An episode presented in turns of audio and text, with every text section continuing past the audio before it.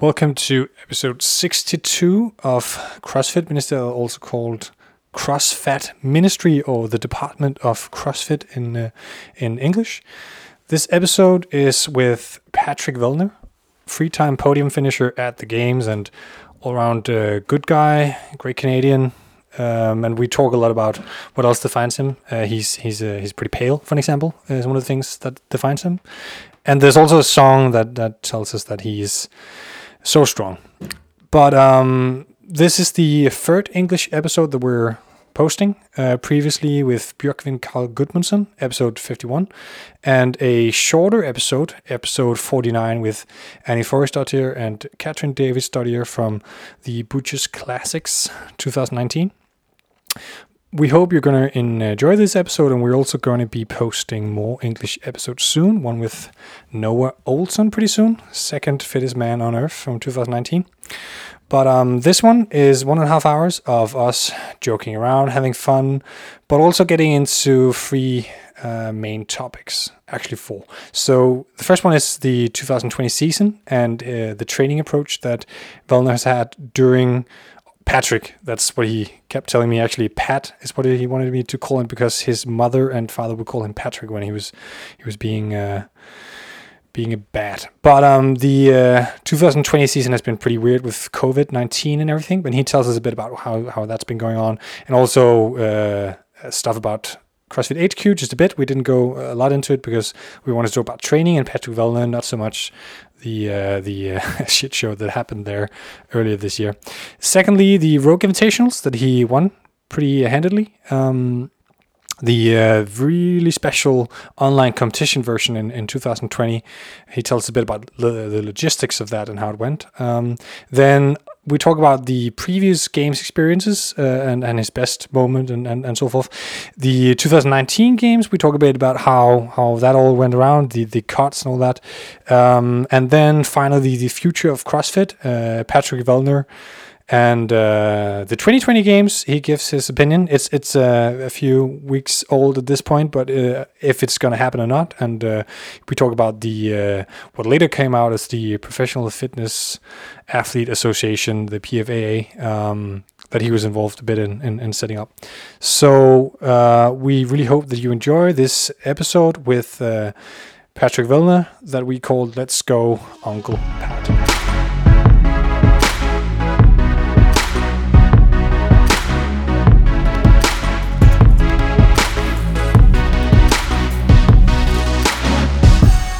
Okay, so uh, welcome to the uh, show, uh, Pat. As you keep calling yourself, at least, uh, is it Patrick or, or, Pat?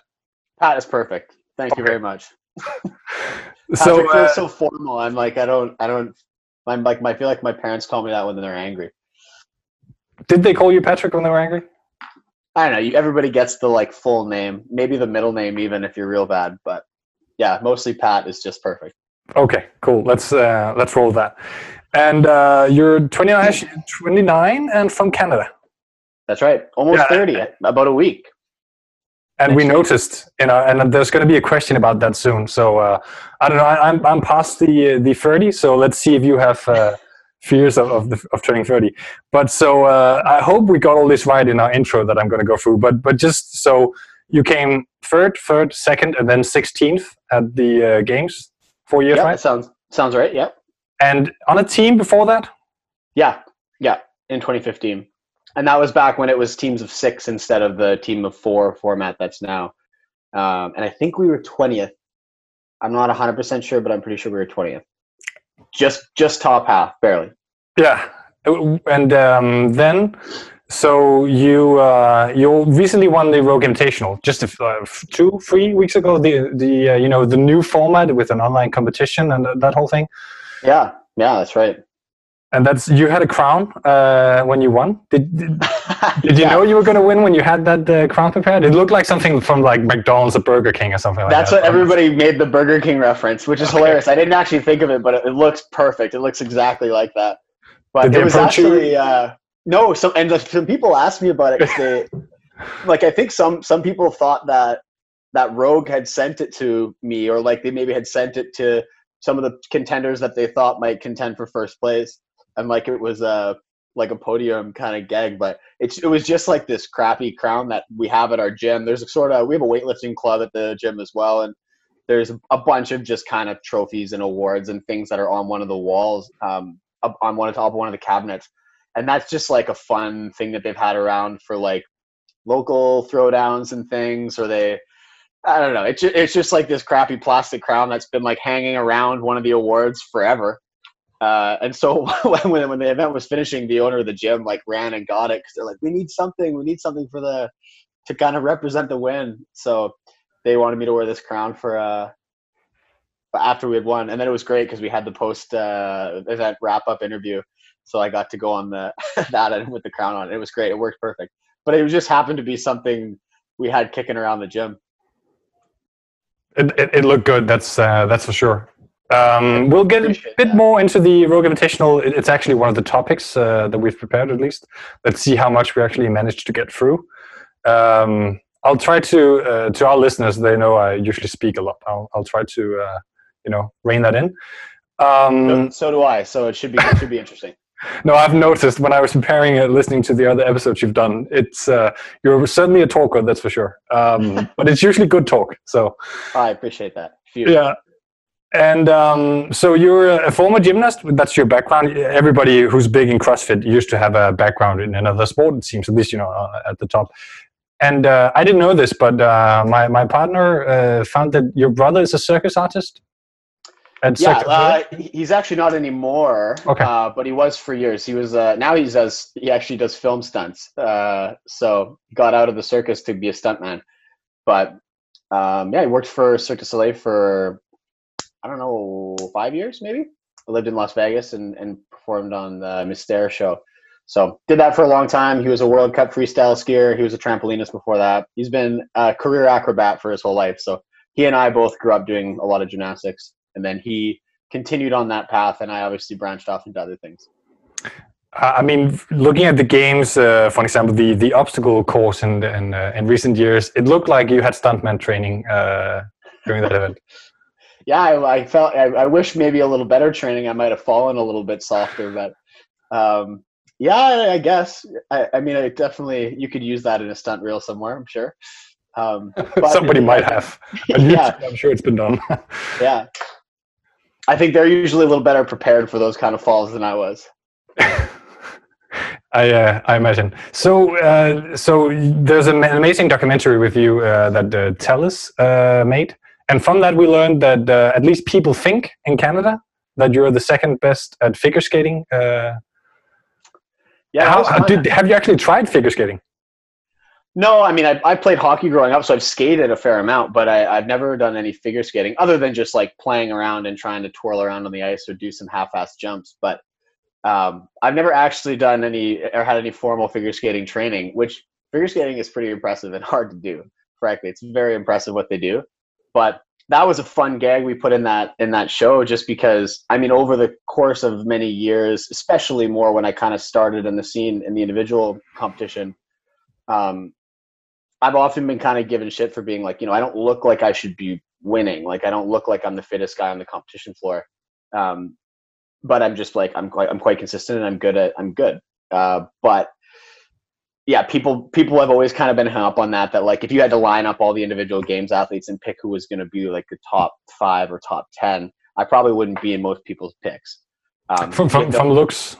From looks, yeah. With like, or without I shirts. I don't look that fit. Well, for sure, with shirts on, you would never pick me. I'd be last. So, so that's that that's where I was thinking it, it came from because I've actually wondered a bit. Is is that actually something that people have told you? Because uh, you've mentioned it once, I think, in Road to the Games, uh, Road to the Games documentary I think yeah, one of the documentaries I definitely mentioned it. I, I, yeah, I've heard it before a lot, and so that gag was just a funny way to be like, you know, if you're if I'm on the street and somebody said and you're like, hey, this guy was the second best in the world at one of these things, would you be able to pick which one it is?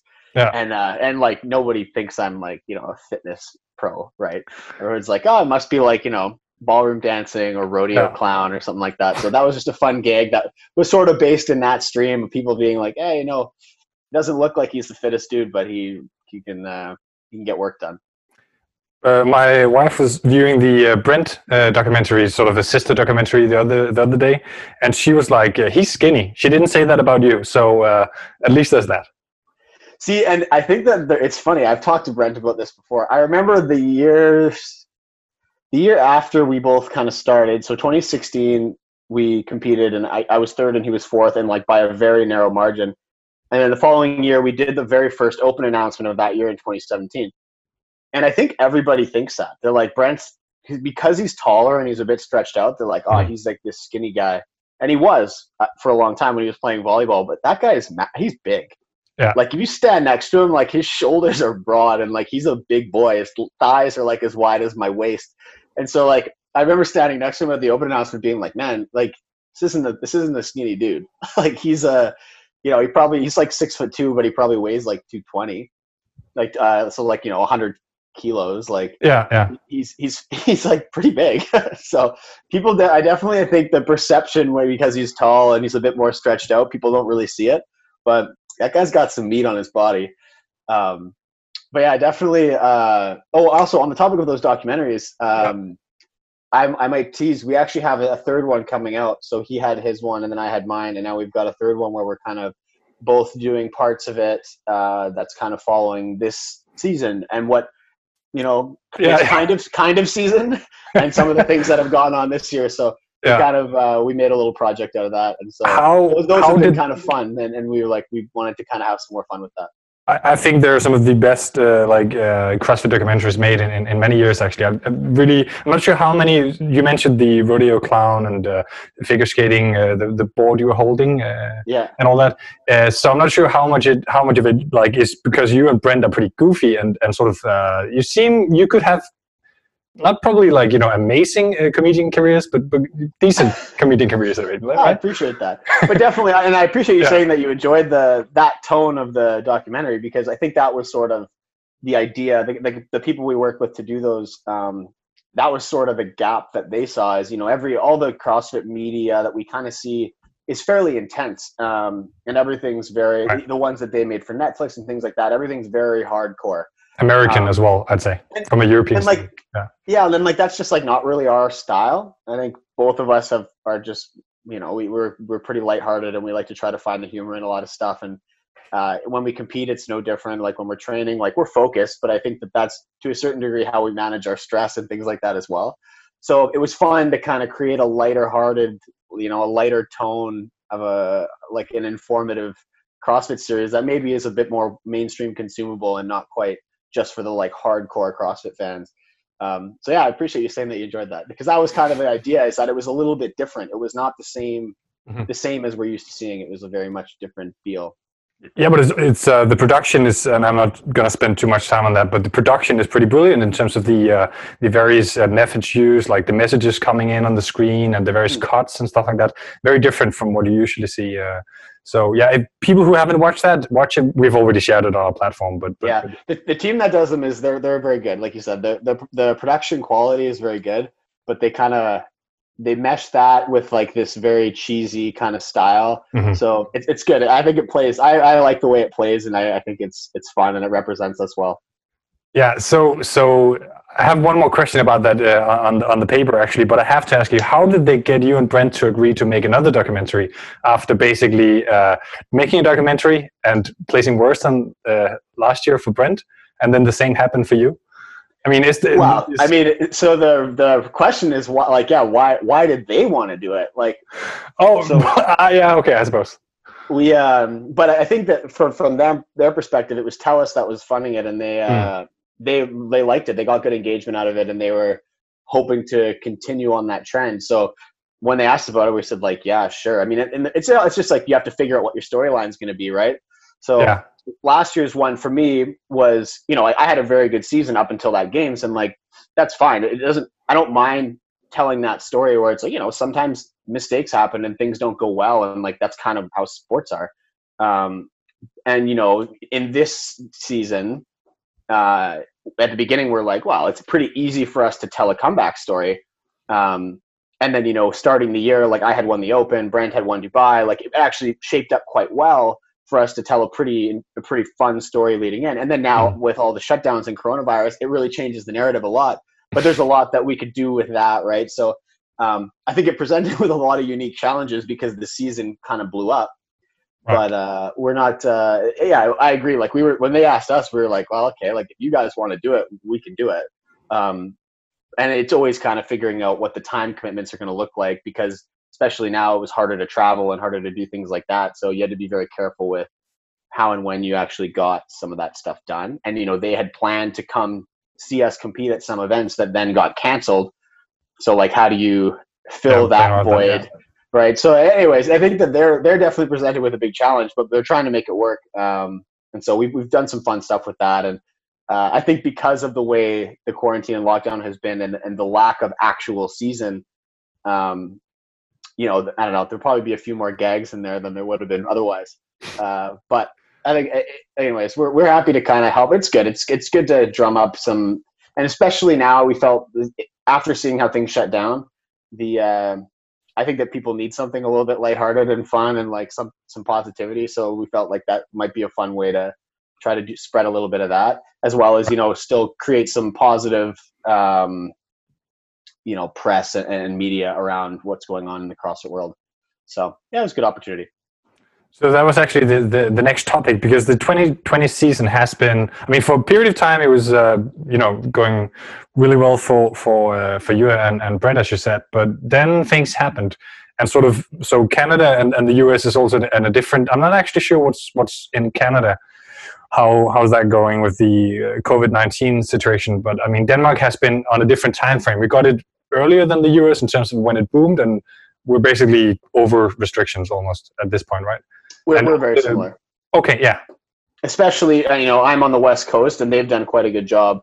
Um, our health minister on this side has done a tremendous job, and we're like, we're effectively, I think we're like phase four of reopening. Like, yeah, pretty yeah. much back to, you know, I think last week movie theaters, community centers started opening, things like that. And you know, everybody's still got restrictions in place, but things have been trending in the right direction, and we haven't had with every phase of reopening, we haven't had a lot of of you know new cases or outbreaks popping up. So it's we've we've done a fairly good job, uh, I would say overall in Canada. There's a few bad places like some of the major cities, you know, Montreal, Toronto had had more trouble. Hmm. Um, and I mean, obviously, we we're pretty fortunate. Like some of those cities, you know, they they have more population density. They they have used a more robust public transit. Um, where I live right now is fairly rural, so we've got very sparse population density. We're geographically isolated, like we're on an island. Yeah. And and most people, the public transit's not as commonly used. It's not as big here, and it's not as robust. So really, there's the modes of transmission are fairly limited. So as long as you're reasonably careful, it, it was it was easier to contain, I think, on this side um, versus what some of the big cities had to deal with. But so overall, cut- I would say Canada's doing a great a great shape, except because of proximity to the U.S., our borders are still closed with them uh, for now. Yeah. So, so if we if, keep doing it month to month. I, I, saw that. So if we cut out like the last two minutes, we could basically put that into a zombie apocalypse movie uh, because of all that you said about you know rural area being a good place to be and uh, yeah, your cases. Yeah.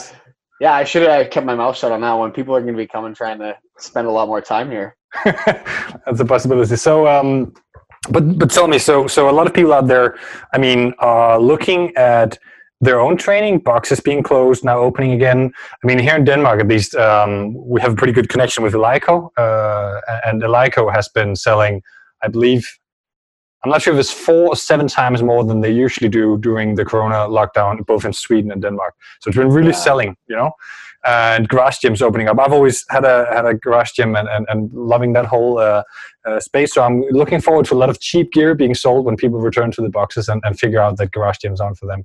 But but tell me a bit about how because you've sort of been known as a guy who goes to normal CrossFit classes as well and is very I don't know, egalitarian is a big word for it, but but sort of how you approach your training and how it's been changing during this uh, lockdown. Yeah, and I think I would say that that earlier on in my career that was more the case. In the last couple years it's been less and less. Um, i would say this year it was more again. Um, so when i was competing you know on team and that first year i came back individually like i had very specific things i needed to get better at my strength stuff my weightlifting. But for the most part my conditioning stuff like conditioning is conditioning. Like I could jump into the group class, scale it appropriately so that I get the right stimulus I need, um, and then you know I, I, can just like I can do the group class for my conditioning. For a long time, that's what I did. Uh, and then I think I hit a point where I, I started seeing holes where you know if I did if I just did the group class for conditioning, I, I was missing a lot of time domains or things like that because most mm. classes would be programmed for you know the average class member to finish you know in whatever time frame. So yeah. for some of them that were if it wasn't an AMRAP style workout or something like that, if it was like you know five rounds for time and the expected time frame was that it's going to be like a 13 14 15 minute workout you know i'm doing that in like six seven minutes.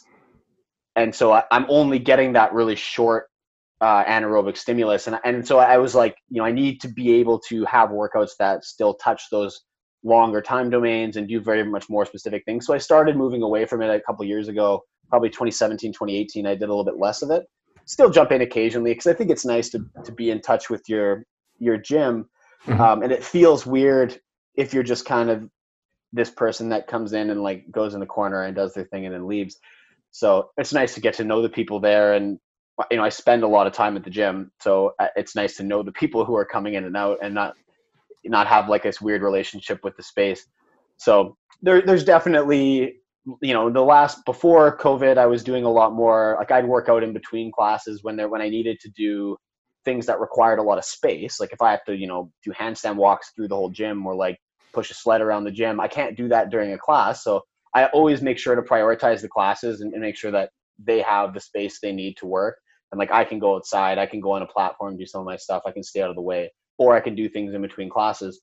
Um, but I do try to my best to be a part of that gym. And, and like prior to the open, my fiance was she's just like a very casual CrossFitter, so she would come in and do classes. And and if I was doing a second session in the day or something like that, I would just do the class with her, and then we'd we'd go home. Like I'd come in and I'd do the class and do maybe an extra accessory, and then we'd go home and like that was like how I'd get my little bit of extra conditioning. So prior to the open, kind of places like that, um, where I didn't think it was going to be detrimental for my phase of programming to add that little bit of extra volume or, or do you know a more of a that style of workout or something like that. Because as especially in those times when the gyms are kind of prepping their um, their community for the open, it's like yeah, I, if I jump in and do one of those kind of open style workouts, it's not bad for you as long as you're controlling your volume and you're making sure that like I didn't just do a workout. Let's say the, the group class is like hang cleans and shoulder overheads, and I just did like a thousand of those in my programming earlier that day. Like maybe I don't do that one. so it was like a certain degree of being smart with it. But um, yeah, I, I've always liked to have a little bit of that aspect in it and try to now and then if i'm in a deload phase or whatever it might be um, take advantage of that and be a part of the community there are times where you just kind of can't and sometimes if you're prepping for a competition it's like you have to do what you have to do to, to prepare yourself as well as you can so and like that's why the the shutdowns were a little bit weird you know i don't i live in a second floor apartment so i don't have a garage gym. I don't have space or the ability to uh, have you know an area where i can do any significant amount of weightlifting or drop weights or things like that. It's just an impossibility based on my living situation. So during that shutdown and you know that was a, a few of the months leading into rogue um, for a long time I had just I would kind of cycle some ergs out through my house, like have a rower for a bit, have a bike for a bit, and try to only have one there at a time because we were still short on space. And I did a lot of like a lot of dumbbell work, a lot of band work, and like a lot of Bulgarian, like split everything, tempo, everything. And I think that there's a lot of ways you can get strength stimulus or you can get a hard stimulus of what you want if you're creative with it. Um, and then I think there is a limit. So during that, a boring or uh, training was quite boring sometimes because you get, you know, it's like, oh, great, today what are we doing? Oh, Bulgarian split squats again, great, and and you just like had to get used to doing that a lot, um, which sucks. Part of the reason I love doing CrossFit is that it's different mm. all the time, and, and I think that that's fun. So it, that got a little bit mind numbing. Uh, and I was fortunate that as things got closer to opening up, I was had a key to the gym and I was able to go in and and touch some of the things that uh, I hadn't been able to for a long time. You know, with like three weeks before Rogue, to be able to like finally get your hands on a little bit of a heavy barbell or like do a little bit of the gymnastic skills that I wasn't able to do at home, I think was a huge benefit because for all the strength work that I was doing here, a lot of it is just it's different when you have that little bit of different stimulus, and I can build a strong foundation and do stuff like that. But uh, I know I think there's something to movement patterns where like if I haven't actually done, you know, a heavy clean, it feels different. Yeah, your movement pattern's a little rusty, and you might mm. feel a little bit a little bit out of whack, right? So I was fortunate to be able to get in as they were prepping to reopen the gym. Um, get in and help them a bit with that, and then also do a little bit of training a couple days a week, and then just clean you over in the corner, and then uh... and that, that was it. They're like, yeah, I mean, like we're you know they're taping lines down and they're trying to get things ready to reopen, and they're like, you can come in and do you know if you want to come in for like two hours between these times, go for it, and then just clean everything you touch. I was like, yeah, okay, and that was kind of the deal. Like some days I'd I'd go in and and touch a few things, but I'd spend an hour cleaning after I was done just because I like, you know, you don't want to abuse the right no, no. To, that you have to use that. So I think it was, I was super lucky to have access to that in the time I had leading into Rogue. And I was able to obviously get back to a place where I was comfortable. But there were some things that I surprised myself with at Rogue that I was a little worried about, particularly the heavy stuff. Like it's like doing a heavy clean and jerk when you haven't done it, like a max clean and jerk when you haven't touched anything heavy in quite a long time is scary. So yeah. Um, Would you have done better well. if you had uh, been able to to uh, hit that? Well, I don't know. I frankly, I hit five pounds from my PR that I hit four or five years ago in 2016. Mm. So hmm. I like I, that's about as good as I could have hoped for. Um, I, I, I was kind of expecting to hit like one bar less than I hit. So you know, I, I was like pleasantly supply, surprised, and I, I had to do that workout at seven in the morning. So it was like max out your clean and jerk at 7 a.m. after not doing a heavy clean and jerk for like three months. Um, so that was just like you know I was a little worried about that one, but I was I was glad to see that things were kind of where they needed to be, and it's nice to know that you can kind of step up if you have to. But uh, yeah, I think that there was like training's been a little weird, and uh, it hasn't been exactly you know as it normally would be, I guess, mm. for the last little while. So you're not thinking Right. Yeah. So, so you're not thinking sort of. I mean, I'm a I'm a typical CrossFitter. So if I can't train perfectly, and if my barbell isn't straight, and if all the plates aren't completely even, and all that, I'll be like, oh, I can't do this clean and stuff like that. um, but but is has there these past months been going? Has it been going through your head like Mat has a you know a full gym ability to go at completely whatever workout he he has he can you know plan his things accordingly no matter the lockdown is, is that a thing that goes through your head as a competitor at, at, at sort of the one of the main challenges to uh, to him I don't know. I, I don't think so. Like I think you can do you can do a lot with what you have. And I mean, when I was starting in CrossFit, I didn't have anything really, and I would a lot of times during when I was at school, I was training with whatever I had access to. Sometimes I would train at the school gym, and it's like if I had wall balls programmed and I had no wall balls, I'd do like dumbbell thrusters mm. with like whatever, like a lighter weight. And so I, I've done a lot of that, adjusting on the fly to to try to match the stimulus, but kind of using what you have access to. And it's not that like you can't maintain your fitness. Like I also live on an island with a lot of mountains and hiking and shit like that. So like a lot of days I just I trail ran a lot when we were locked down and I had less access to things because we still had access to those mountain biking paths and things like that and, and there's no people around. So i was able to go do that and still get you know a good conditioning stimulus a good aerobic stimulus. I think it's easy to feel like woe is me you know it's so hard for me. Um, but i don't know at the end of the day like i don't think it's a huge deal. Yeah I'd, I'd be i'd be happy to have more access. And you know we're i'm moving in about three weeks and i'll probably have a little bit better ability to set up something at home there.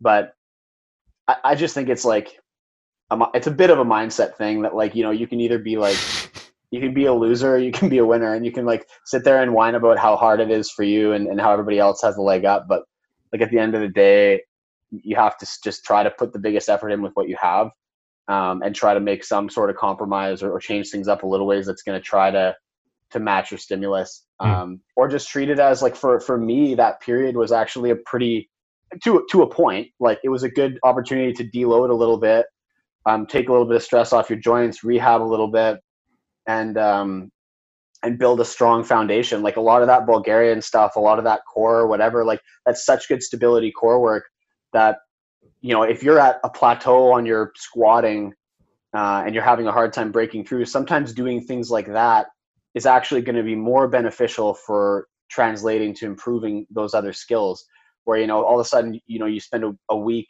two weeks three weeks having to just do like unilateral work a lot of core stability and then you go back and suddenly like your recruitment your muscle recruitment's way better and you and you feel stronger in some of those positions.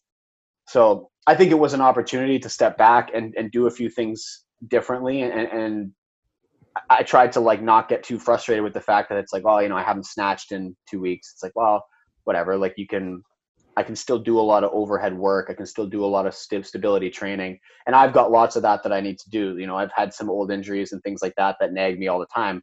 So it was a good opportunity to handle some of that stuff. Um, you know, what maybe one day I'll have a sweet garage gym set up. But at the end of the day, too, I don't actually know if I I love that. I actually kind of like being able to go to the gym, mm. see people, you know, do my training there, and then leave it there. Uh, I think that having access to my gym at all times might be I don't know. It might it might make you just feel like you have to work all the time. I like kind of like the idea of being able to leave my my work at work and then come home and be like, well, it's done. Like even if I wanted to dwell on my squatting or cleaning from that day, it's just like there's nothing else you can do. You're home, it's gone. But if it's just in the garage, you know, you can always go back in and do a little bit more. So uh, I don't know.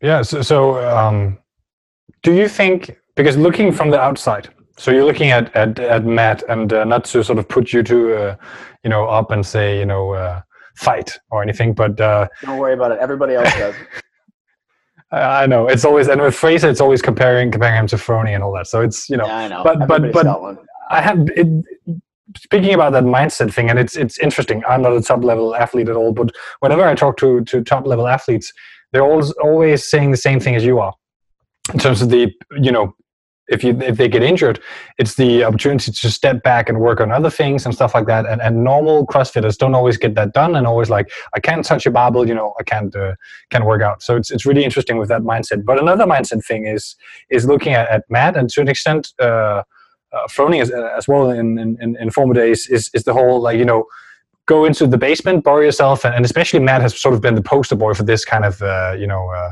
uh, go down into the dark uh, uh, basement and just, uh, you know, work on ergs.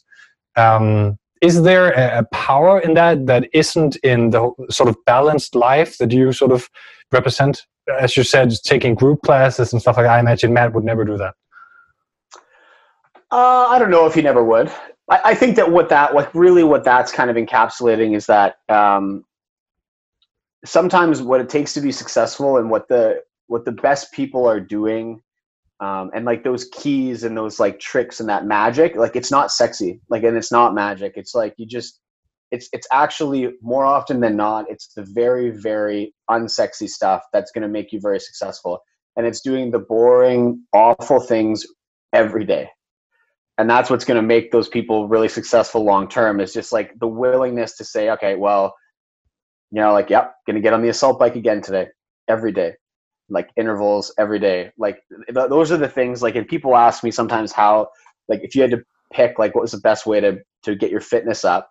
I know I've talked with Mat before about some of this stuff. Like, there's years where you come into the open and you kind of like you have your first attempt at that first open workout, and you feel like you suck because you've just been like coming back from off season, and then you'll spend two or three days just doing intervals on ergs and then you give it another crack on Monday and it goes way better. It's like there's a lot of bang for your buck on those things, but they people don't like to do them.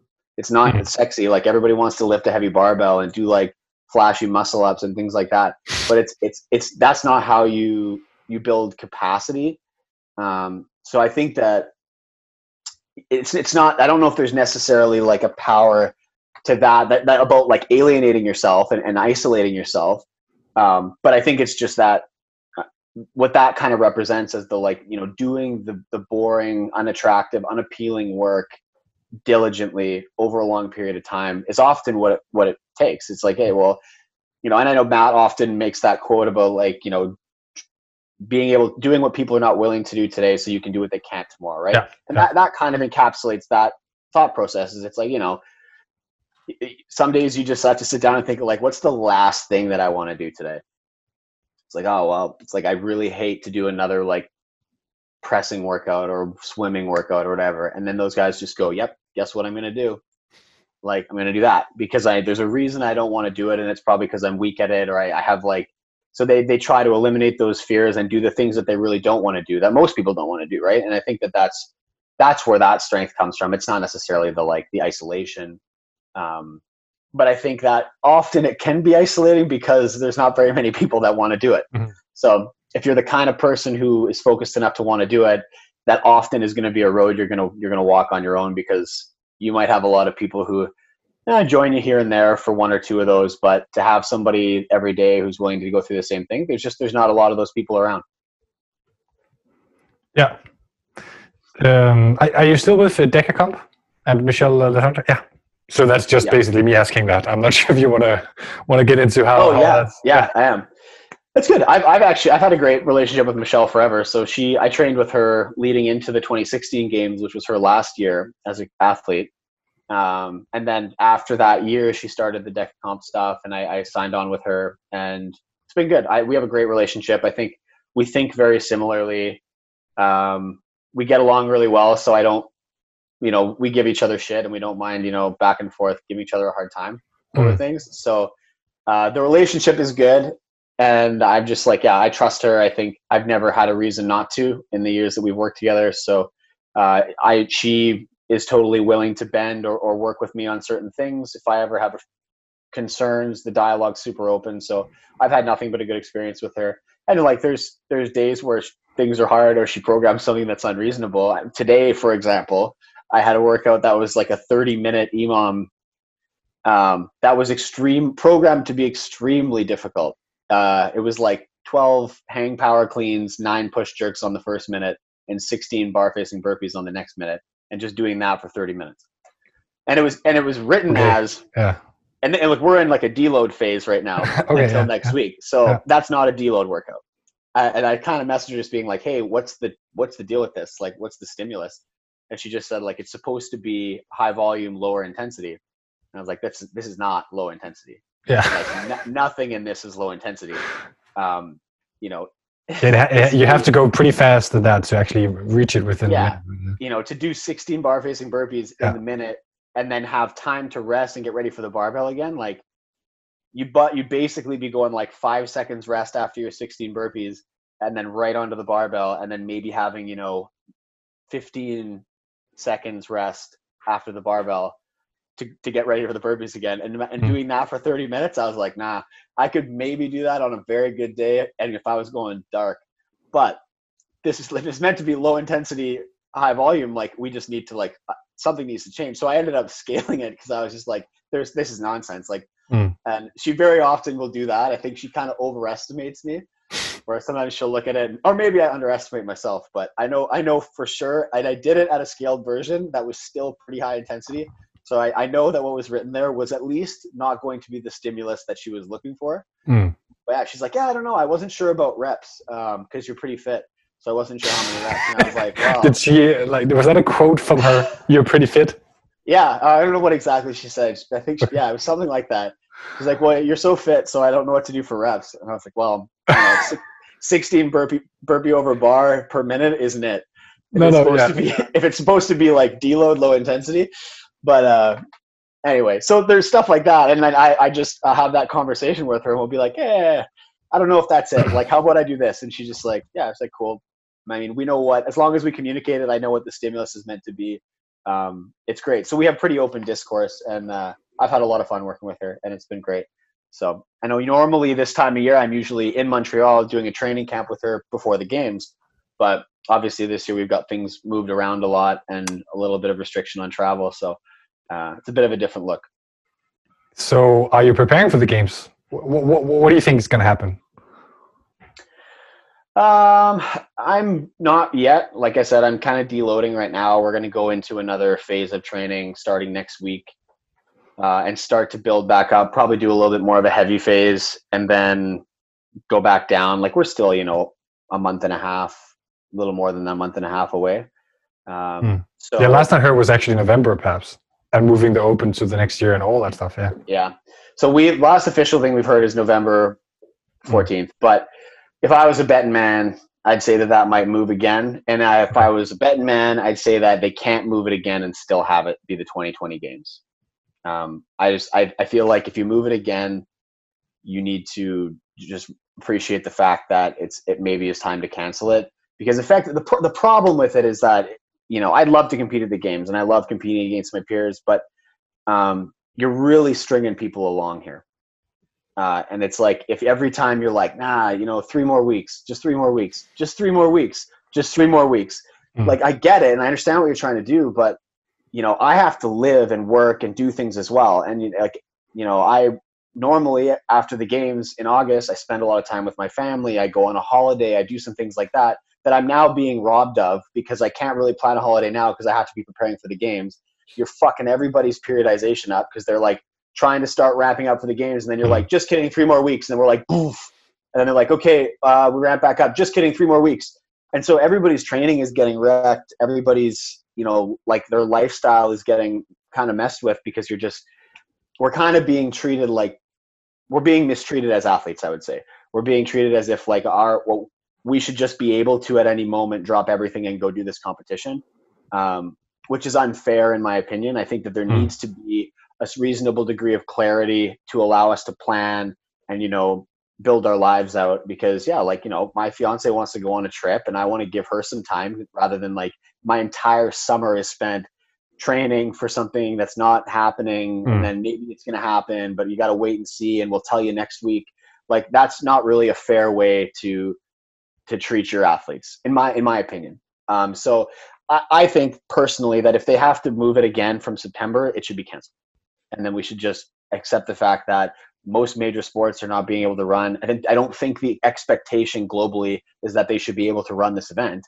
Um, I think in general it's the opposite. The expectation is like, wow, if they're able to pull this off, that would really be wild.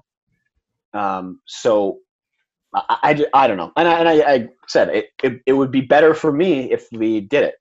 You know, yeah. like I, I have a personal stake in it and I, I've had a great year so far. Um, you know, I stand to benefit financially. I stand to get more press, like more exposure, things like that. It's by far and away better for me to have the games run, but I just think it's extremely unfair to continue to do that the way they're doing, um, and just yeah. continue to push it back, push it, back, push it back. Just and then eventually maybe they cancel it anyways, uh, and then you just got strung along. You beat your body up for an extra three months, and then you just like and you got nothing to show for it anyway. So I think at a certain point it, it needs to be there needs the the the time and effort and the and the life of the athletes need to be valued to a degree that's like not just like you're an animal in this act that's just like going to show up and perform when they say whatever like it, it's like you need to have your voice heard a little bit like so right. that's kind of how i feel about it i, I don't know I, I, would love to do it and i hope it goes forth but based on the current conditions in the us things look very tough um, so you know my my hopes are high and my expectations are low and that's right. kind of I'm gonna I'm gonna continue to train as if it's gonna happen. I'm planning for it to happen in September. If we get news again that it's moving again, uh, I don't know. We'll have to reassess a little bit.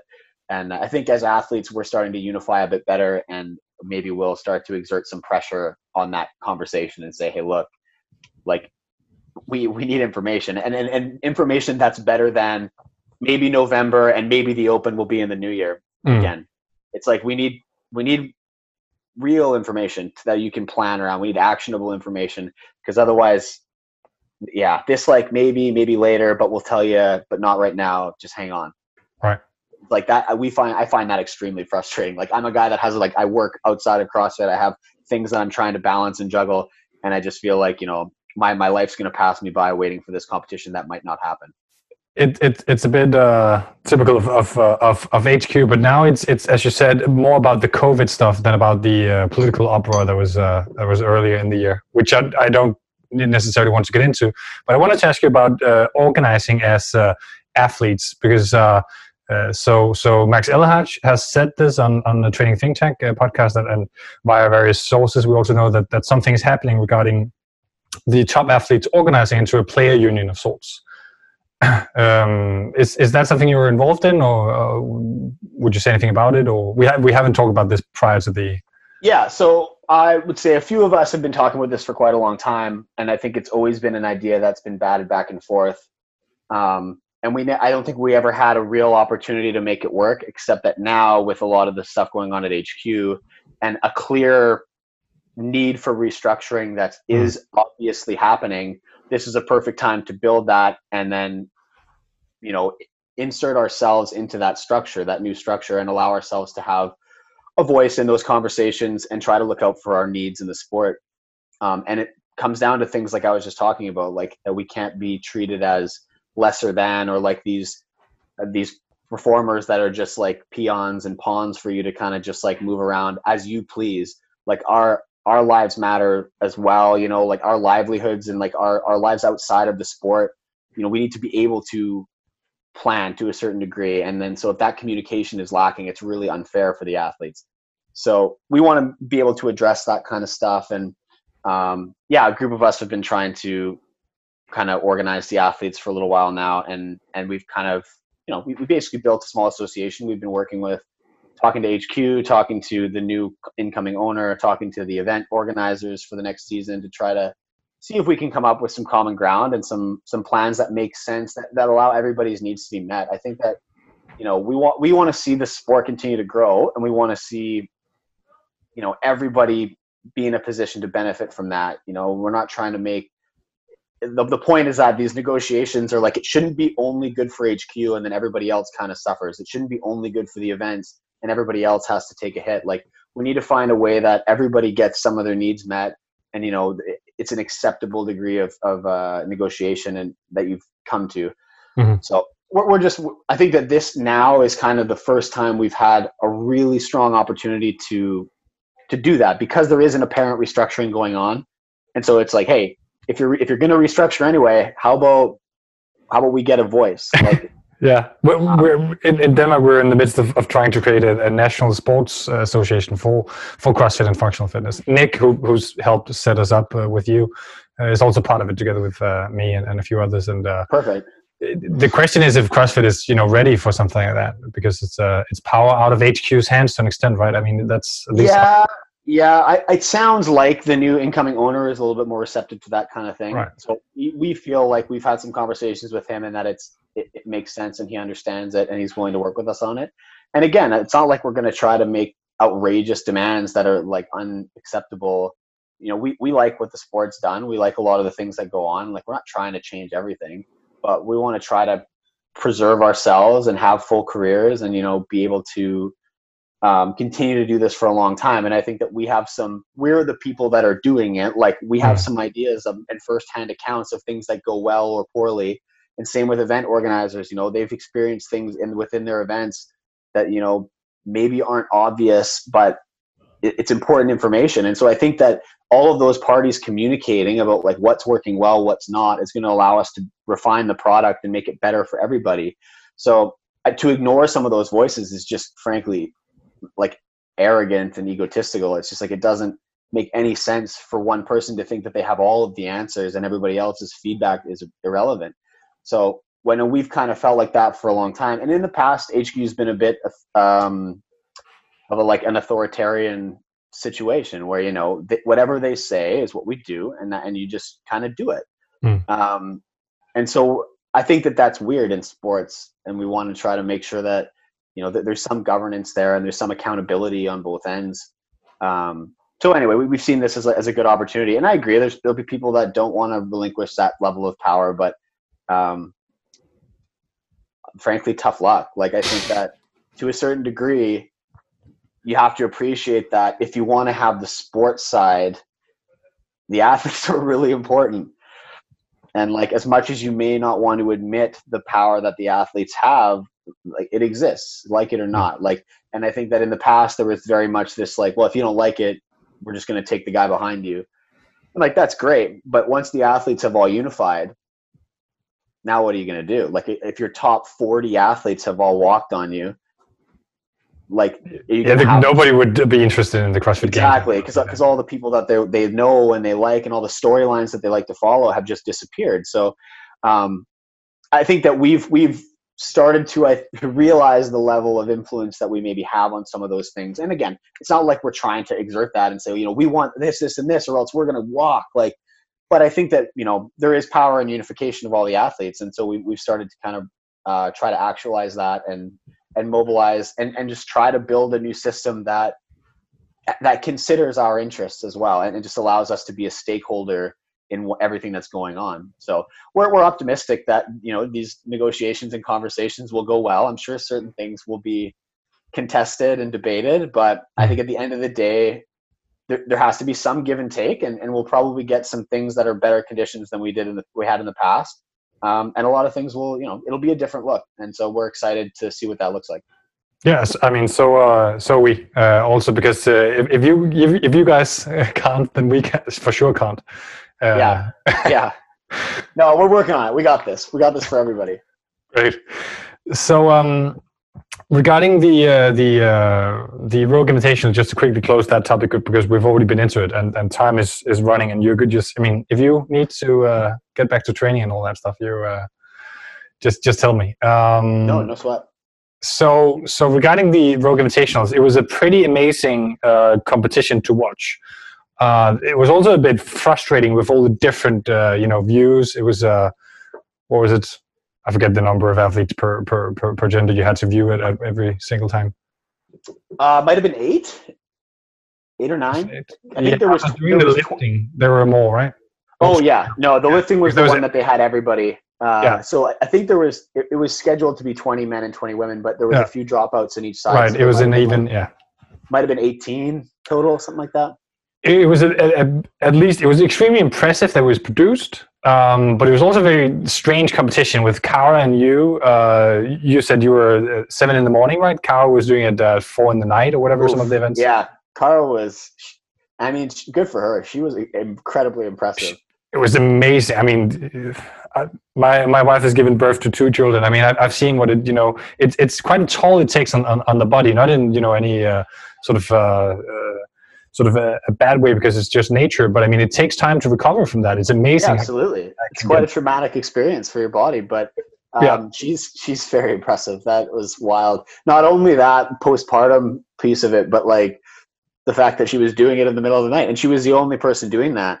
Um, and then she finished in third place was just like outstanding. I, I thought that was amazing. Yeah, we were laughing about it, saying, you know, the fact that she's a new mom probably made it easier for her to do it in the middle of the night because she's used to, she's used to waking up in the night. but uh, yeah, I mean, she, yeah, we were just like hats off to her. That was very impressive. There was a lot of impressive moments in that event, but that was a, a big one for I think everybody. What do you think the new format here? And I'm calling it a new format because a lot of people have been saying if if this can be done, we can do it another time. But the question is also the, the logistics of it. I mean, Rogue sent you guys a lot of stuff, and is it possible that something like this, an online competition, could be something we'll see more of in the future of CrossFit once the season goes back to normal and stuff like that? Yeah, it could be. Um, it will be very difficult. I would say one of the one of the reasons why this was able to run so well is that the Rogue team is on top of things, um, and also that they, you know, they were faced with a lot of problems and they were financially in a position to just like handle those problems. Uh, so I think for if smaller events or smaller companies want to try to use that model, it's going to have to look a little differently, or some of those things are going to have to get refined, um, or there's going to have to be a reasonable level of tolerance in the disparity between things. You know, like maybe other brands or companies can't can't send everybody equipment, right? Like that's quite a big cost mm. to like take shipping costs and you know equipment costs and send stuff to all the athletes that are participating it limits the size of field you can have. It limits like a few things like that. So um, but you know rogue is an equipment company that is set up for distributing all over the world. So for them you know they were already set up in a way that was that allowed them to do that i think more easily than more people than a lot of hmm. people could. Um, and I, I, from what I've heard, you know, in, in, terms of broadcast, they were presented with some problems, and they actually kind of developed some software and solutions to some of the problems that they'll probably take to market at some point. So maybe those will become more available to other people to use. But it was a logistical undertaking. Like we were we were getting emails and checklists and to do lists for you know a month prior to the event of like you know checking internet speeds like checking this checking that taking photos of your space making sure you had this like it was a lot of hoops to jump through yeah um, so it took like it took a lot of time and effort and i think that that it paid off because in their broadcast uh, you know, I watched back some of the broadcasts and it looked great.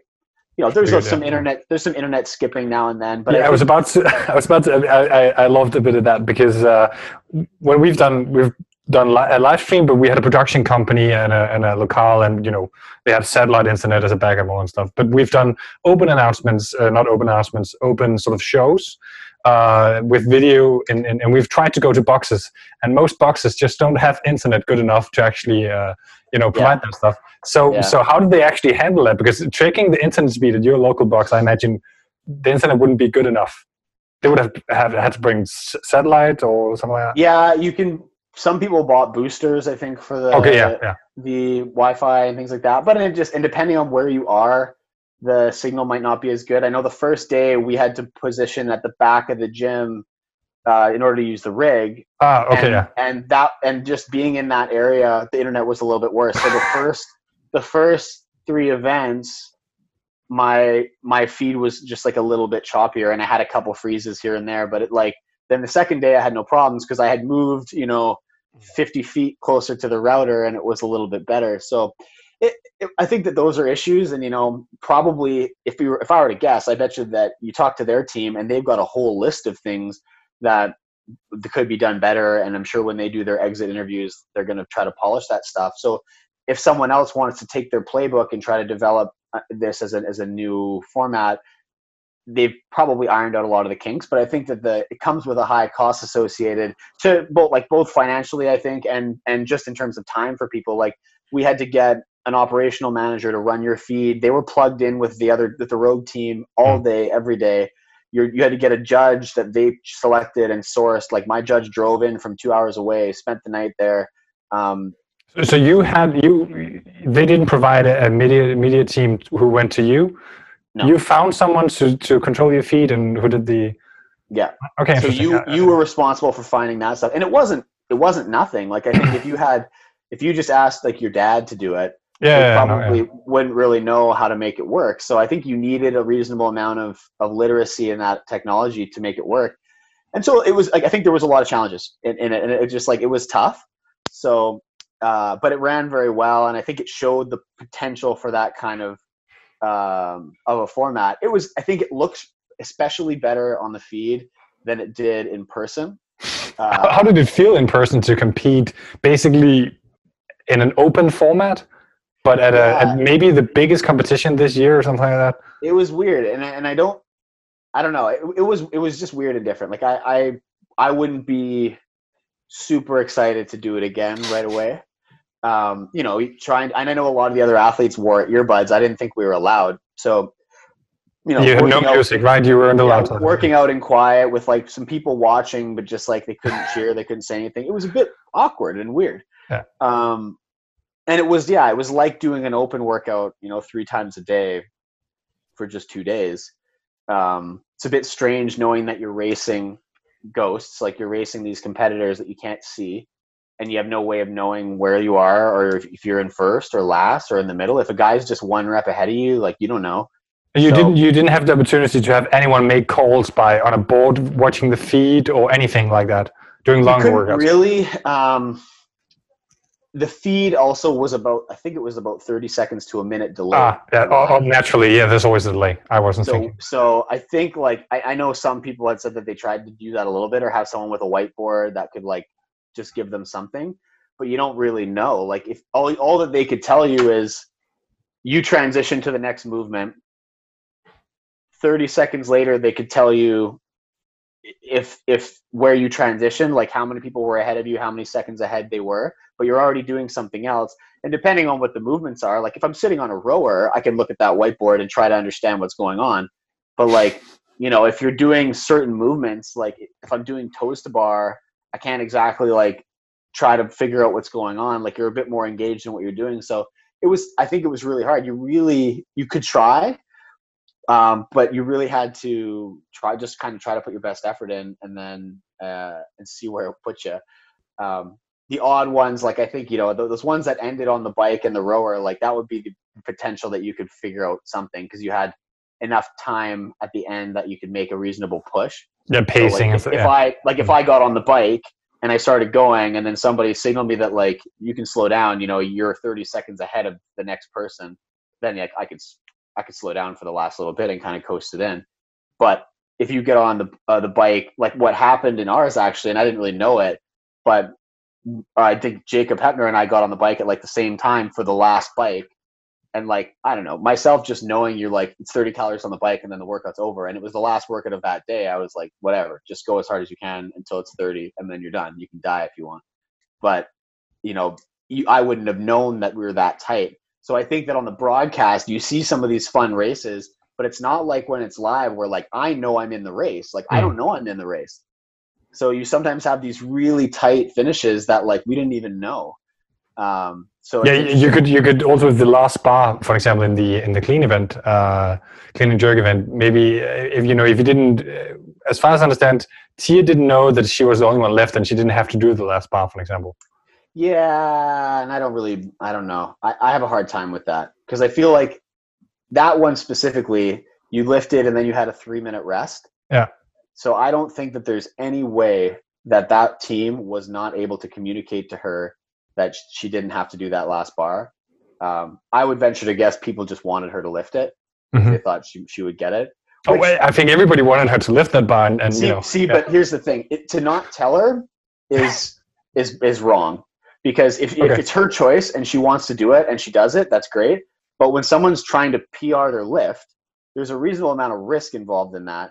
And so like imagine for a second a scenario where like the team kind of like everybody is quiet and they don't tell her that she has to do it so that that she that she's already won because they want to see her do it because you know she's a rogue athlete and it's a rogue event and it's going to be super sweet but she hurts herself she's out of the competition now she can't compete at the games anymore she had already won the event didn't have to do this lift but you just hurt tia clair toomey before like in the biggest event of the year before the games yeah. like how stupid would that be so I think at the end of the day, if it was her choice and she had all the information and was able to make a, a choice with all the information, totally acceptable.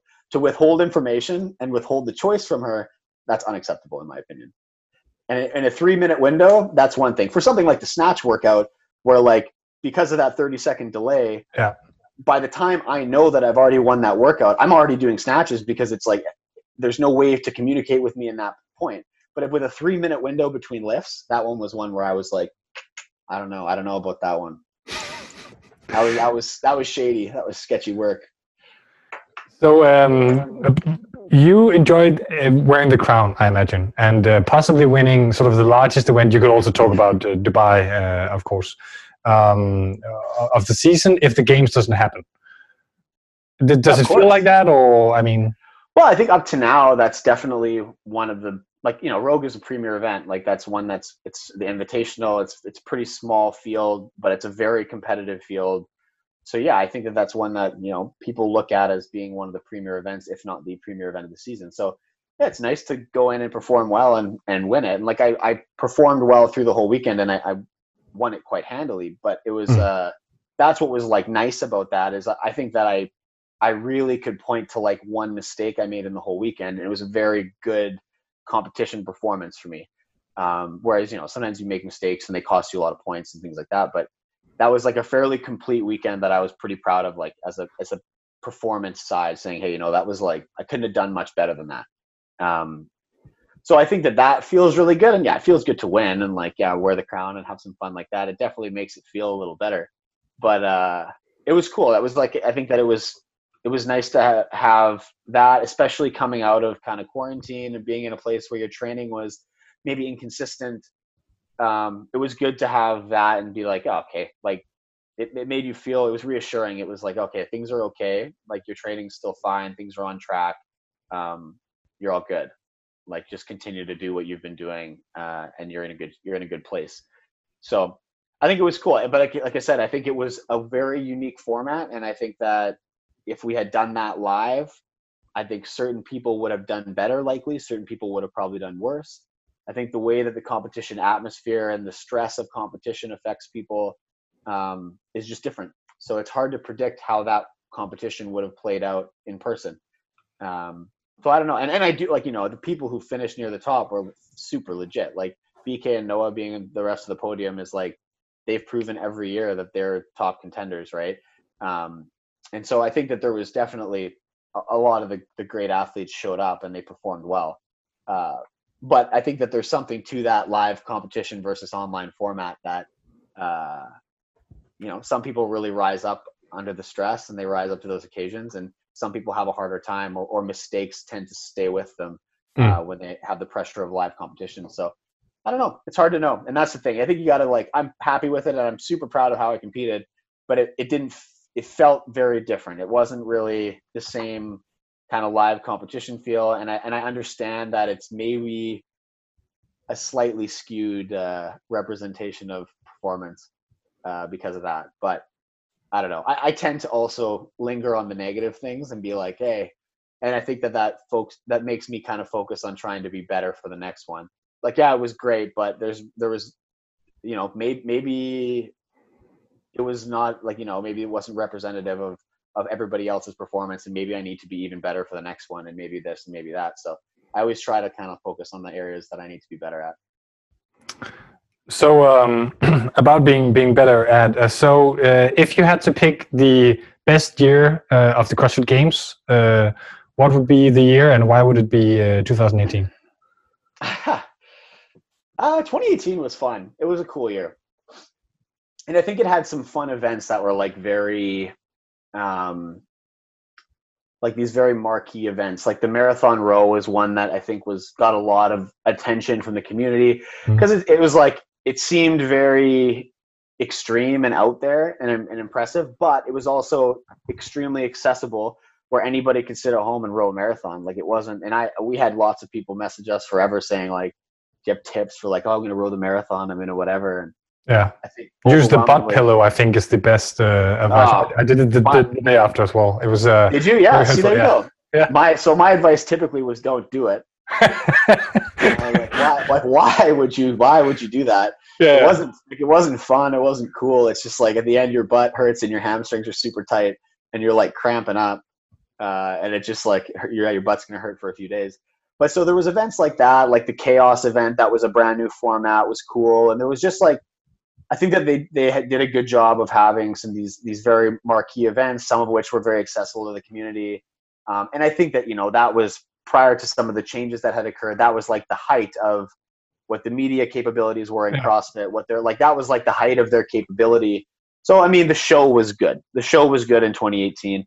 Um, I also like, I have a soft spot for 2016. Like that was my first year. Uh, having that first day at the ranch was was fun. I think it was a, especially as a rookie, it was a good way to start because it was a very low key day. I think sometimes one of the things that can sink rookies at the games is that the stage is very big and like they feel like they're like, oh man, they get swallowed up in the excitement. Whereas there was no excitement at the ranch. It was just like you were there with just the athletes, a handful of media, and you just kind of it felt like you were just working out at your like with your buddies at your gym. Yeah, so you had Brian like, McKernan with his cell phone filming around. Yeah, exactly. So it felt like the level of pressure was so much lower compared to, I'm sure, if you're a rookie who came in 2018, like that level of pressure starting those first events is just like different. Um, so I, you know, I think that that year was cool, and it was my the only year I competed as an individual in California. So that was a very different atmosphere and arena, and it was fun. Like they just they did some cool stuff that year that uh, you know, like they repeated Murph and they did it better by doing it in the morning, um, and we got to like that was like the redemption of Murph. They had that mm. redemption pegboard workout they did double DT after doing the pole for heavy DT the year before. Like there was a lot of continuity between 2015 and 2016.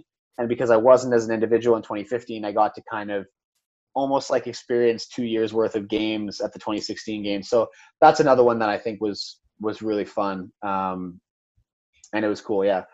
Uh, and that yeah, it was cool. Like that was like my first year coming up in the individual scene too. So it was cool to have that and look back on that. How much uh, wine did you have after the uh, the marathon row event? How much wine? Not yeah. a lot, but I'll tell you this: Margaux Alvarez won the marathon row for the women, and for people who don't know, she owns a winery as well, has for many years, and she is a she's a boss. Like I, I was basically like at the hotel afterwards. You just try to you're trying to just eat like as much as you can because you just burnt a lot of calories. That first day was four events, and one the last one being a marathon row. Like you're not you're not going to be able to eat enough food. So I was trying to just like I was just shoveling food back, kind of sitting by myself, and uh, eventually some of the media team came around and sat with me and we chatted. But like when I was initially just sitting there, Margaux Alvarez comes around the corner with a glass of wine, and it's just like it's like, oh hey Pat, like chatting, whatever. She's just t- totally lovely, and I think her and her partner were just like crushing wine, and they were just like hanging out, or her and her family, or whoever was there with her, like yeah, they were just hanging out, smashing wine. She just won the marathon row, and I was like, oh, good for you, like you just killing it. And because we had the next day off, right? We had the mm. I think that was the Wednesday, and we had the Thursday off, or maybe it was I don't remember exactly, but we had the next day off as a as yeah. a lay day. So uh, yeah, I don't know. I didn't have a lot, but I know some people who did, and they deserve it, frankly. Nice. So, um, I mean, you, you've gone through the the cuts in 20, 2019 uh, a lot uh, in, in other podcasts, which uh, I'll, I'll put in the show notes as well. We've talked about it, and we've talked about it, and, and during our games live stream, we also interviewed, for example, uh, Frederick who who gave his uh, his opinions about the order of the events and, and, and stuff like that. But um, looking looking forward uh, to the to the 2020 games, if it happens, or forward f- from that at, at least, what do you think in regards to how the cuts and events and what uh, Castro has said will be different in terms of cuts? Is is is the problems as a as a spectator at least would be that you and Brent you you getting cut was a pretty weird thing to be watching, for example. So is is that something that won't happen again in a format that's fixed, so to say? Is is that too strong of a? Uh, I think that you know you need people need opportunity to perform. So, in my opinion, if you're going to have cuts in your years past, they would have some cuts before like the last day or yeah. before the last, you know, one event or two events, and that's a little more acceptable. Um, the, one of the problems with last year's events, and one of the problems that cuts introduces in general, is that if you do progressive cuts, um, as opposed to just like one cut, um, you introduce these big problems with the point system. So, and also the one of the main problems with last year's games is that the cuts happen. I believe there was 13 events total in the games last year. Sounds right. Yeah. They they cut to 10 after six events. So you have it was really less, quick cutting. That was uh, you have le- less than half of the points available have been received, and you've cut to 10 athletes. So that's not really a fair representation of what could happen. I mean, you have a lot of athletes who could have one stumble um, and then they're cut, but they, you know, maybe they they could take you know top fives or tens in all of the remaining events. Like it's not really a, a representative sample, in my opinion, especially when you realize what the point system does, um, and which was you know the, the the events basically get progressively more important as the competition moves on which isn't exactly fair when you have some very specialist type events prior to the cut. If you took all of the specialist events and made them all after the last cut, um, whatever, totally fine. Um, but when you're going to test special abilities and have that be, you know, the second last event before the cut, all of a sudden, you know, my if I take fourth in that event, it's not worth or it's it's worth way more than if I took fourth in the first event but why is that? Like, why am I all of a sudden like the, the, disparity between points becomes so small in those first events and it becomes really large in the later events? So if your if your best event comes out, you know, right before the cut or right or you know the last few events before the cut, you're at a huge advantage to making it past to the next round. Whereas, you know, if I took a huge hit and I took like a 30th place in event one and event two, it, but then I took top fives for all the rest of it. It doesn't matter. Like, but the, the probably in those 30 that beat you are all the guys that are going to be in the top 10 plus a bunch of people who aren't. So it's like, you know, you're not really rewarded in a representative ability to, or a representative capacity to your abilities. So that was kind of the problem. And you, you can see it if you look at the stats of it, like you can mm-hmm. see that some of the people who made it into the top 10 had a lower or a higher average event finish than some of the people who got cut. And like ha- that, sh- that shouldn't be possible because it basically means that on average you were not as good as these guys, but you got in and they didn't. Yeah. Because because the point system was was skewed in your favor. Um, so so the problem with cuts is it introduces that problem, and I, and I don't have a solution to that problem either. I, so I have to say like if you're going to create a point system that drops down based on how you you place and it, it, ends up being you know last place is worth zero is basically how they end up grading it um, you're, you're going to have to have some sort of drop. But that's why the progressive system's a bit weird. I think you need to have let people compete for a little longer and then have a larger cut. Um, but yeah, it, it's that that's sort of the main problem is that just if the point system is changing according along with the cuts, people are going to be rewarded more if their best if their best events come up later. So if you're mm. just barely hanging on in the first three events and you're getting crushed, or you're sandbagging them, and then you all of a sudden your best events come up just by random luck of the draw, um, you make it through to the next cut. And versus like somebody who took first place in the first three events, but then they took a couple a real couple really bad finishes right before the last cut, they're out. Mm. Um, so it just that that was where it's like it's a little weird, and that was where I think people kind of had a hard time with it. Frankly, like I, I didn't have a great games performance last year. Like I got some heat stroke in the first day, and then I just like I had a hard time snapping back. And like the last day when the, we got cut to top ten was like the first day I was feeling a little bit better, but I had my back against the wall and I had to like do something reckless to try to get in. So I shouldn't have been in that position, but I was, and that's the way it works. But uh, I think that it's just moving forward to, to say you need to be able to like look at that and say, how do we is there a way that we can adjust the system and make it better? And, and you know i think that the inclusion of a large number of national champions made that really necessary. So we'll have to see what how they do it moving forward. If the 2020 games go ahead and they're they're doing 30 athletes they probably shouldn't cut anyone. And if they cut anyone it should be at the very end you know before like the last two events. Yeah. Um, a lot, a lot of spectators, I think, uh, are, are basically thinking it's the best thing that could happen uh, for the games format, the whole COVID nineteen, in terms of getting the games back. That I'm going to say we because I've, i am kind of of the opinion that I just want 2018 or 2016. I, completely agree with you on those two. Uh, back the, that format, but obviously the national champions thing is also a a substantial thing that that's also good for the, the community and the sport. So it's hard to just say away with them again and let's go back to the old format because because that's what we love watching. I mean, I, I, I think a lot of people felt cheated a bit on the experience that they were, had expected, sort of uh, in, in 2019. I was the producer yeah. on our live stream, so I was sitting in the in the in, in, the back room and basically didn't watch anything. I was watching the stream, but you know, I wasn't I wasn't viewing it because I was making calls right. like that. Right. But yeah, so and I think you know the, the national champion thing, like you said, mm. it, it, provided an opportunity and, and, created a cool kind of story as well. Um, and so moving forward, if we're going to try to create a new system, and you know, if we're if we're able to have a voice in that, I, I think it's important that that you know that community gets serviced in some way and they get recognized in some way I don't I don't think a direct route to the games for a national champion is necessarily the best route. Um, especially if the goal is to kind of professionalize the sport level and things like that. But I think we need to have opportunities for those athletes to, to generate exposure and generate opportunities for them and allow growth in their communities.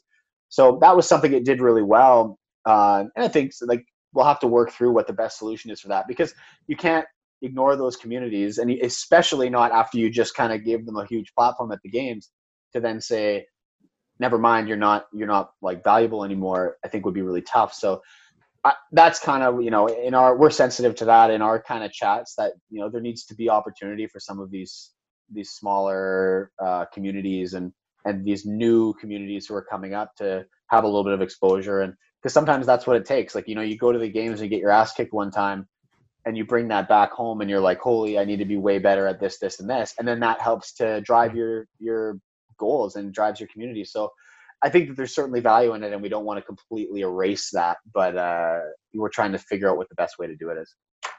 Right. So uh, a few last questions here. Uh, so I, I have been thinking of something. Um, so so the idea of you being like clumsy or something right? It's been a meme sort of uh, for the last three years at least. Maybe not in 2016 when you were a rookie but at least in, in 17 18 and uh, uh, mostly those years with the plates you dropped in, in the next to final event at the games in, in in 18 i think? Wasn't that the yeah, uh, yeah. yeah. I think it was it's mostly from 2018 like even 2017 there wasn't really much that i can think of. Yeah but but but, but i mean is it an idea that's actually correct or is it just something that happened to be uh, something that, that stuck to you but it could just as easily have been someone else no I, I, don't think it's actually accurate at all i'm generally not very clumsy I'm, I'm, I'm quite light on my feet and quite good at, at that sort of you know being organized and uh, and getting things done.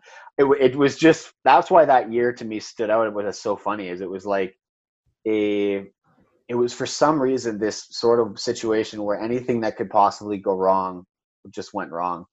Um, and you know, some of it, like uh, to a certain degree, I think some of what I did in 2018 was I changed my approach to competition a little bit, where I was trying to push a little harder for for some higher placings in certain events, and I was trying to compete a little differently instead of being more conservative as I had done, you know, in 2016 and things like that. So I was trying to attack a little more, and I think when you do that, you you create room for these these misses and these mistakes.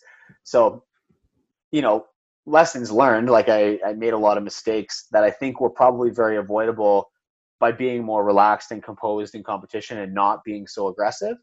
But uh, yeah, that was a strange year where there was just like you know I could list like five things in that competition easy that just like I don't know what was going on, but it seemed like someone was out to get me.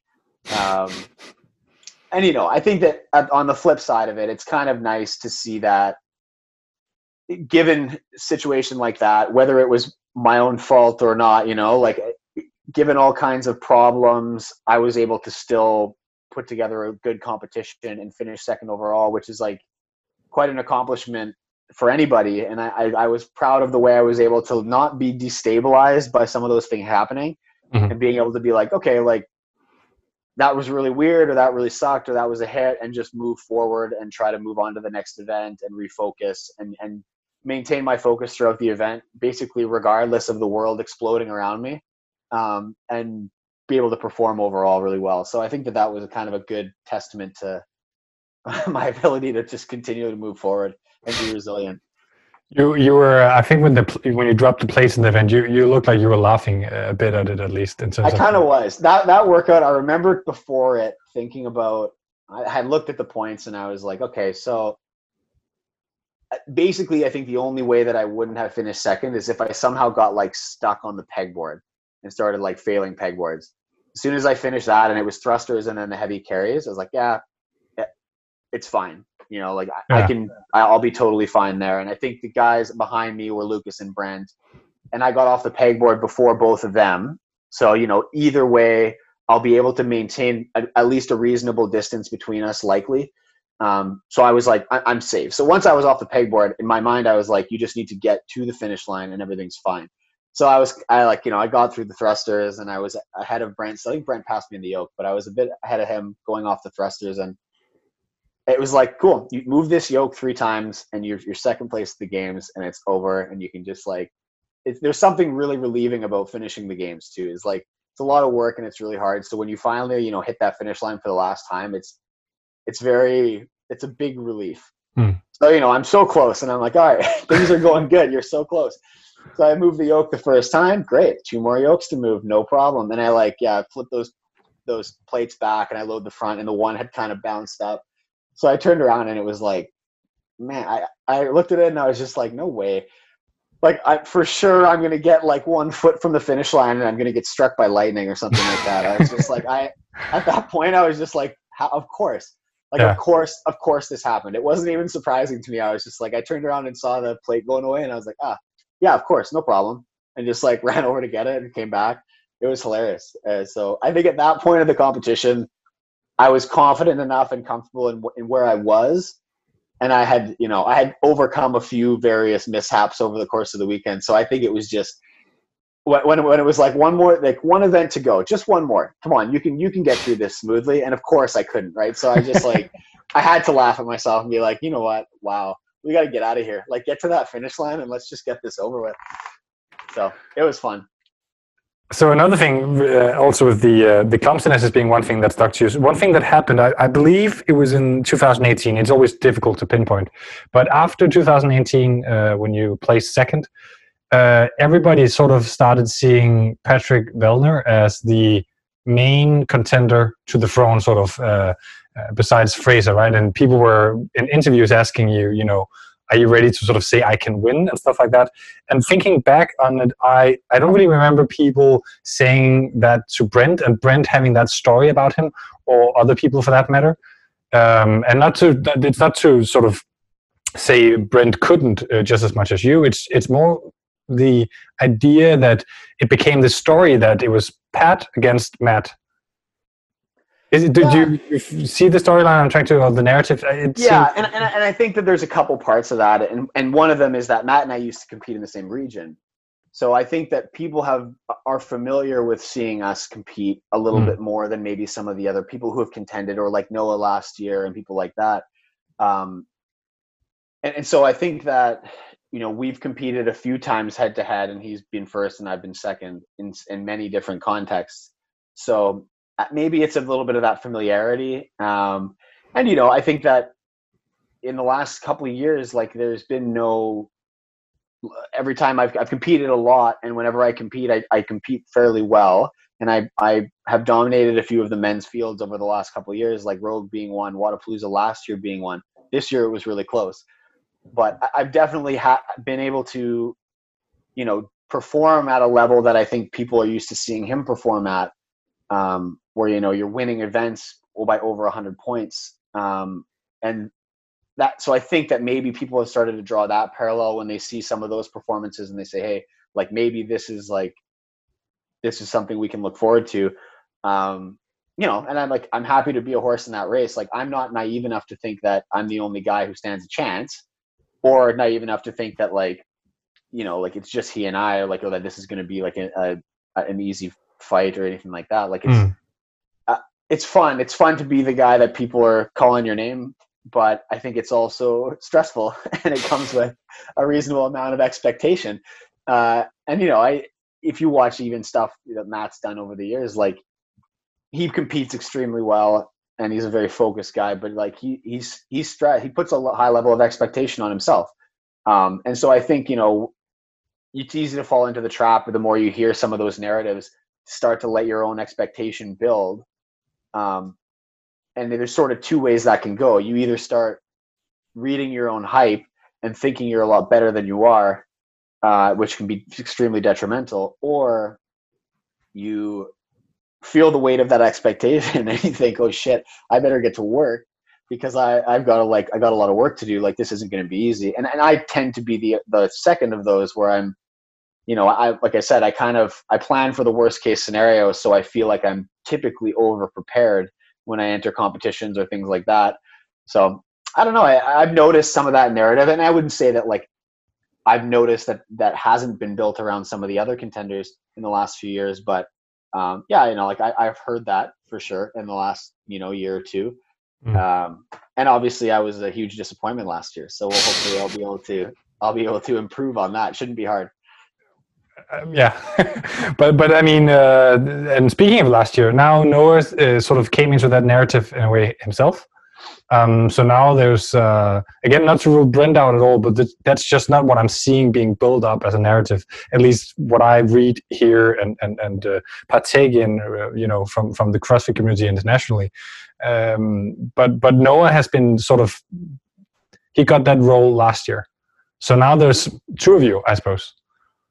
Or are there more? Yeah. I mean, who, who who are the contenders for the uh, well, there's a few. I would say overall, if I had to pick like my top five as most consistently high performing athletes, I think it would be it would be you know Mat, Brent, Noah, BKG, and myself would be mm. probably the top five regular contenders. Um, but but do people think you guys? I mean, do people think those five can win? Including, do you think BKG could win the games while Mat is still there in the next year or this year? Or Fun example. I mean, it's I don't know. It's hard. I, like honestly, there's a lot of things that have to happen, and I mean, sometimes people can have a really bad day or ruin some momentum. Like the the way the system worked last year, it gave Noah a really good shot, right? And that I mean, Mat, to his credit, was able to like battle back and, and take the win again. Um, but you know, so in light of some of those changes, like if we see format changes or various things, like I don't know, maybe. Hmm. Um, we don't really know yet what the future looks like. What we do know is, you know, Mat's extremely consistent under any context and format. Um, but those guys are as well, I would say in general. There's very few times that you see um, them, you know, miss a podium at a competition live uh, in the in the past two or three years, say.